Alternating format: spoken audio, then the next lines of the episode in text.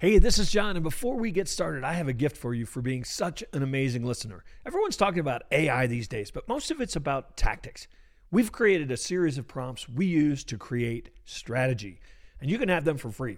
Just go to dtm.world slash free prompts and grab yours. Now, let's get started.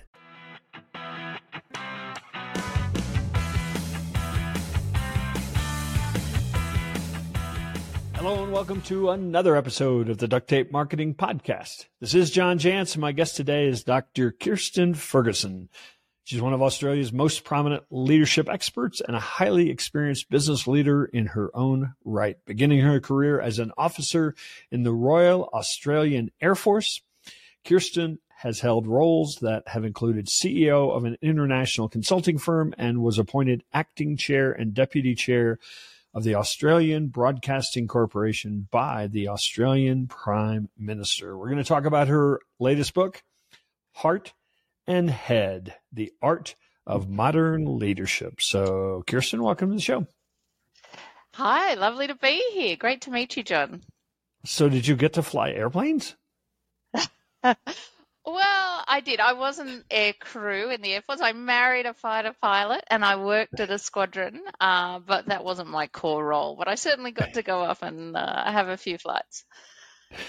So, with the term modern leadership, I mean, first, my first question, I guess, is how modern does leadership need to be? Like, what what has changed? Let's say in the last five years when it comes to leadership, that it needs modernization. Yeah, how much has the world changed in five years? It's incredible. And I think this whole idea of what I've written about head and heart, the art of modern leadership, it's really around understanding that those old models that we all grew up with, seeing leaders who, you know, felt they needed to have all the answers and that being a leader meant that you had a solution for problems that you were able to navigate, you know, through really difficult situations. All of that remains true, but so too does being prepared to rethink what you thought you knew and being prepared to be vulnerable and not have all the answers. And I think that's what leading with your head and your heart is all about. And the art of modern leadership is knowing what's needed and when.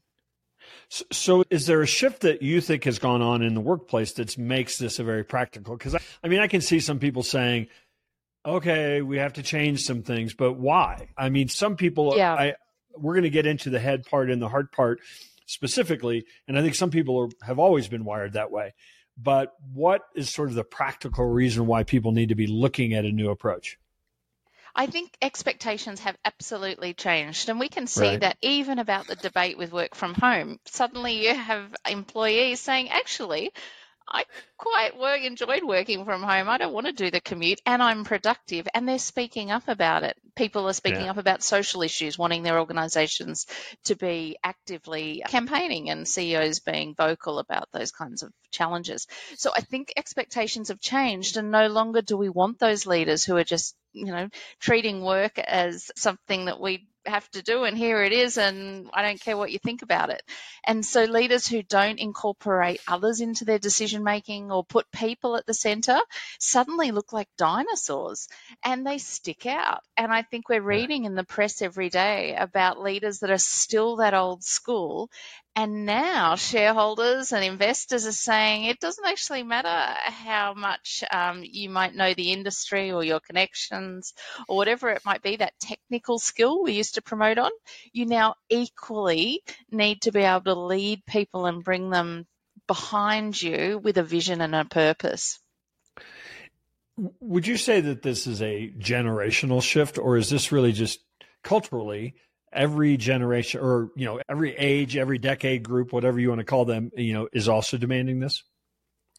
I think all uh, generations i mean it definitely you're you're hearing it loudly from millennials and that generation who frankly aren't prepared to you know take take it anymore. They're finding ways to quit the traditional workforce and you know work in a gig economy or whatever it might be to avoid having to work with these kinds of leaders so yes definitely that generation but i think even older generations who are wanting some flexibility with how they work with people who mm-hmm. instead of mm-hmm. retiring fully are saying well why can't i do some work from home a few days a week so i think there's a, a real shift in working to live not living to work and yeah. wanting to find leaders who are able to be flexible with that. One of the things you uh, talk about a lot in this book that, and I think this is growing also. It used to be a leader had to have a title. You were a director, you were this or what, you were that. Yeah. Um, and you kind of talk about, hey, maybe everybody's a leader. Yeah, well, I firmly believe they are. Now, don't get me wrong, not everyone is the CEO or the president. Clearly, that would lead to chaos. But I think in our own lives, in our families, we are leaders. At our local sporting hmm. club, mm. whatever it might be, we're leading. I use the story I saw during the pandemic of a supermarket checkout operator who had to deal with a really difficult customer. In that moment, she handled herself, you know, brilliantly. And she was leading in that moment, yet you know, under the old models and definitions of leadership, she would have been the most junior person in that organization. And I think once we start to recognize that we're leading in all aspects of our life, then we realize that every moment is actually an opportunity to leave an impact with um, others.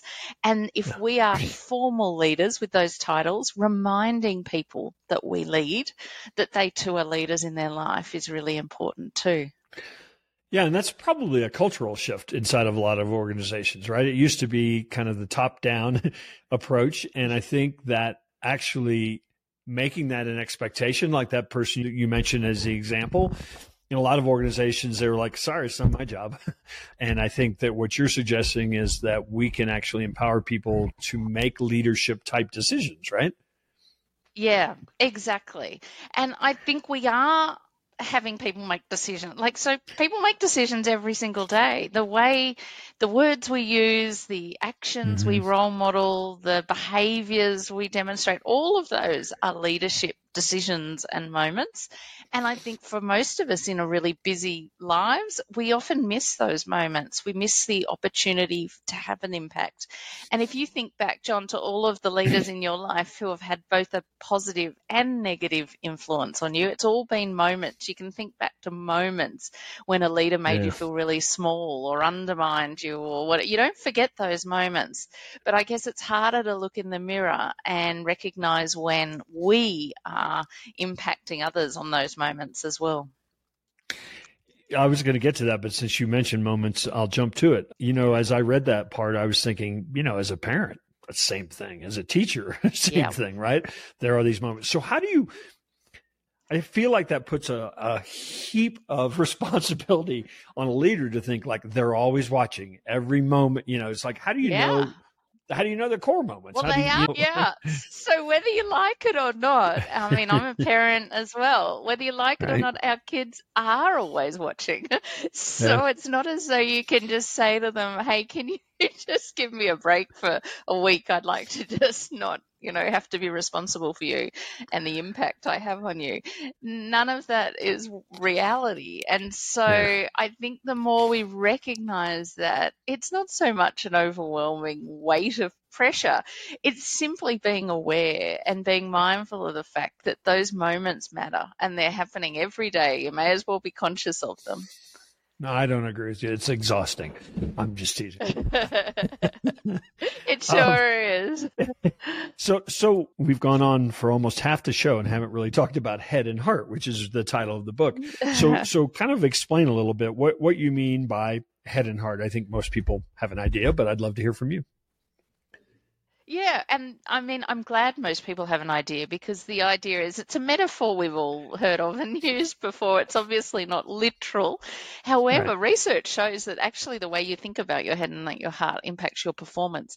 And so, what I wanted to do is research well, what are the attributes of these modern leaders that stand out on the world stage and, and locally? And those leaders that we all know who just seem so different to what we've been led who we've been led by in the past, but yet who seems so right for now. So I'm an adjunct professor at one of our universities and went and researched what those attributes are. And so leading with mm-hmm. the head is around curiosity, wisdom, which is around making decisions and gathering data and evidence. It's around capability, which is a you know, growth mindset, which many of your listeners would be aware of, and importantly, perspective. And that was the attribute found to be the most highly correlated with being a modern leader. And it's, in layman's terms, reading a room and understanding, you know, the environment you're leading in, but importantly also see who's missing from that room and what's going on outside of the room as well. So they're the four uh, attributes of leading with the head. The four of leading with the heart are around humility, uh, self awareness of the impact we're having on others, empathy, and so being able to put yourself in others' shoes, and then courage, speaking up for what you believe in. Now, all eight of those attributes, often at qualities we've all got. Everyone has those mm. to some degree, but not everyone brings them to work. And so, you know, leading with your head is what we've been rewarded for at school and at college and uh, in our jobs. We get promoted from being capable and making decisions.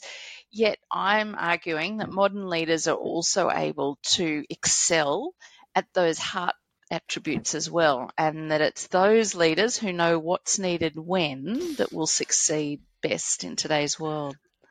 Okay, because everybody wants one answer. What's the most important? Yeah. well, as I said, of the data, the, the data shows that perspective is definitely the one that's most highly correlated. So if you were to score highly, and I should say for all listeners, go and visit headheartleader.com headheartleader.com. Totally free. You can go and self assess your own Head Heart leadership and you'll get a personalized report. But what you want is to score highly in perspective because that means you're more likely to score high in the others as well. And perspective uh, was linked most highly or correlated with empathy. So having the mm. two, that balance, head and heart, is really helpful. And it's all about reading a room. So I will tell you, I did no research, but I'm going to tell you from my perspective, what I think I see in a lot of leaders is without self awareness, you can't really pass go.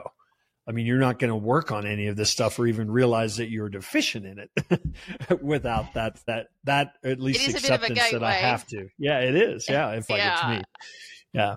And so how well, do you, yeah, it, go, go ahead. Yeah, it, uh, self-awareness is clearly incredibly important.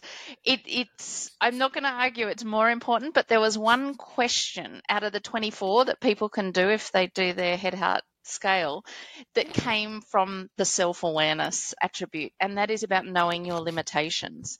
So, of right. all the questions, if you don't know your limitations, then you're likely to think you're the smartest person in the room. You're likely to think you're always yeah. right. All of those attributes of leaders that we don't want to see.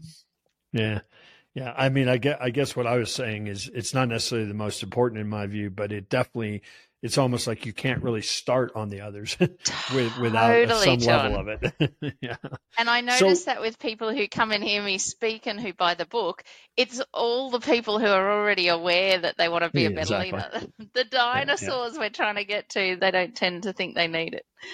I don't need all that happy crap, right? so, so how do you suggest and I know that, that in addition to the leader scale you talked about, you also have um, some elements of an action plan. But how do you suggest somebody? I mean, these are great words, but for a lot of people, they're just words. Yeah. You know, how do you yep. go to work on building these these core attributes?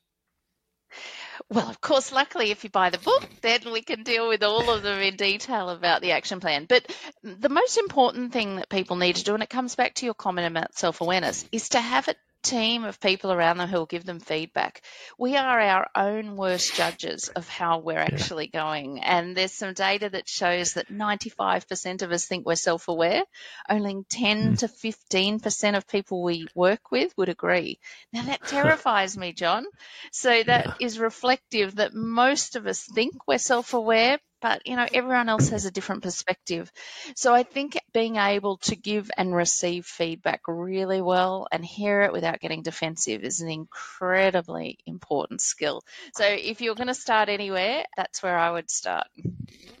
So, particularly, and I could be wrong on this, it's probably both camps, uh, but particularly in matters of the heart, it feels to me like remote work has made that so much harder. And not just work from home, but you know, a lot of people are building entire distributed teams, you know, from the start.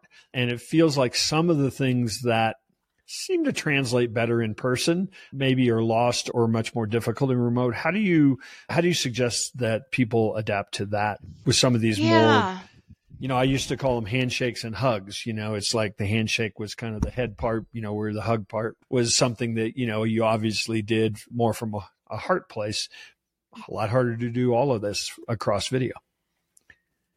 Yeah, so I have a different perspective, John. I think there's just different ways. Not everyone, you know, was getting handshakes and, or wanted hugs even before COVID. And I think as long as we've had multinational corporations and large companies, we haven't worked in the same offices as you know everyone yep. that we've worked with.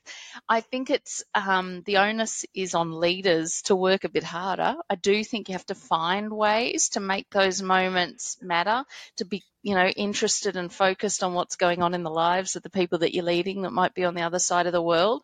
But I think you know, if we say that it has to be a physical co-location, then that's yeah. really quite limiting in thinking about how you connect with people.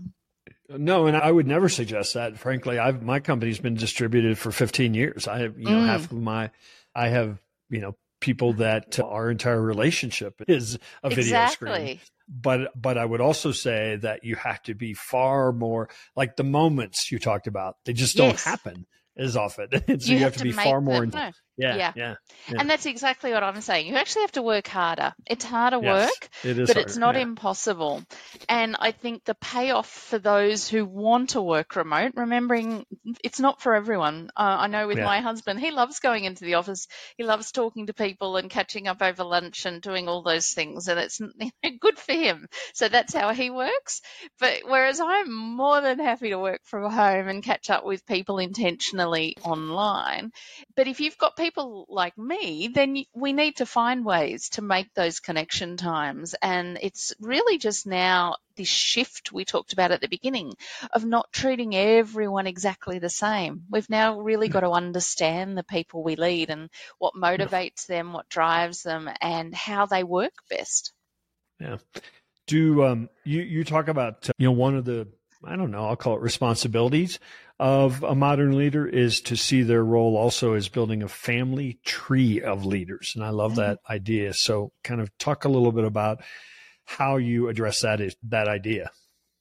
Yeah, well, I mean, it's really being again conscious that you are there to develop the next generation of leaders. Right. So if you are so fortunate to be running your own business or, you know, at the top of the tree, that formal tree, then really succession and making sure that the people coming up you know behind you are better than you and that is not something that you should be fearful of but see as your main job. And so for me, that's what building a family tree of leaders is about. It's all about those opportunities that if you're in a meeting and you're doing all the talking as a leader and you're giving all the mm. solutions and coming up with all the answers, then you're not using that moment as a coaching opportunity you know, to really yeah, ask great yeah. questions. So every single opportunity to build leaders in others and leadership in others, I think needs to be taken by those of us who have been around a while. Yeah, I think you're also telling people that you don't have to use your brains. So I'll wait and I'll tell you what to do, which is, you know, is very disempowering, yeah. but is also, it also means you as a leader are going to have to come up with all the ideas. Exactly. You know, I I have worked with many entrepreneurs over the years, so not somebody who's been hired to do a certain role who maybe has years of management experience. You know, a lot of times entrepreneurs, when they're building an organization, it is on the fly. I mean, it's the first time they've ever done, you know, half of these things. And I think that for them, you know, books like this or, you know, really taking time to, to reflect on building that skill is even more important because I don't, in many cases, they've never had an example. you know, to go by. So how would you suggest somebody like that who is really, you know, everything they're doing in many ways is just being done on, you know, gut. you know, how yeah. do they start addressing more what you would seem what what you would probably call kind of normal uh, leadership practices? How do they acquire those? Oh, well, I don't know a person that hasn't worked for a bad leader. So not only have they not seen, you know, good leadership, they've actually seen actively terrible leadership ideas and traits. Yeah. And I think we learn as much from that as we do from working with good leaders. So if you're feeling alone and you're the only one, you know, who gets it, my advice is it can be very frustrating trying to change someone else. You can't do that. You can only look after yourself. And if what you're doing is working in your context and the feedback you're getting confirms that, then keep going. Keep you know being you and leading in the way that is working for you. I think it's important to be aware that style however it works might not work in the next place and that's perspective. That's leading and understanding your environment and adapting. You mentioned at the beginning i started my career in the military. I then went uh, into law firms with lawyers. I then mm. went and led a uh, group of psychologists. And so every time i had to completely adapt you know mm. the way that i led. But i brought tools from each of those roles. But understanding and really reading the room is critically important. So my advice would be get feedback. That's the only way you're yeah. going to know and, and to recalibrate if you need to. And occasionally listen, I bet.